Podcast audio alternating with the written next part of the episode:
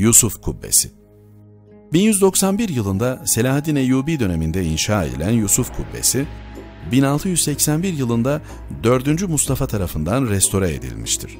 Bu kubbeye Yusuf isminin verilmesi iki ayrı rivayete dayanıyor. İlk olarak Hazreti Yusuf'a nispetle bu ismin koyulduğu düşünülüyor. İkinci olarak da yapıyı inşa eden Yusuf bin Eyyub Selahaddin lakaplı kişiye nispet ediliyor.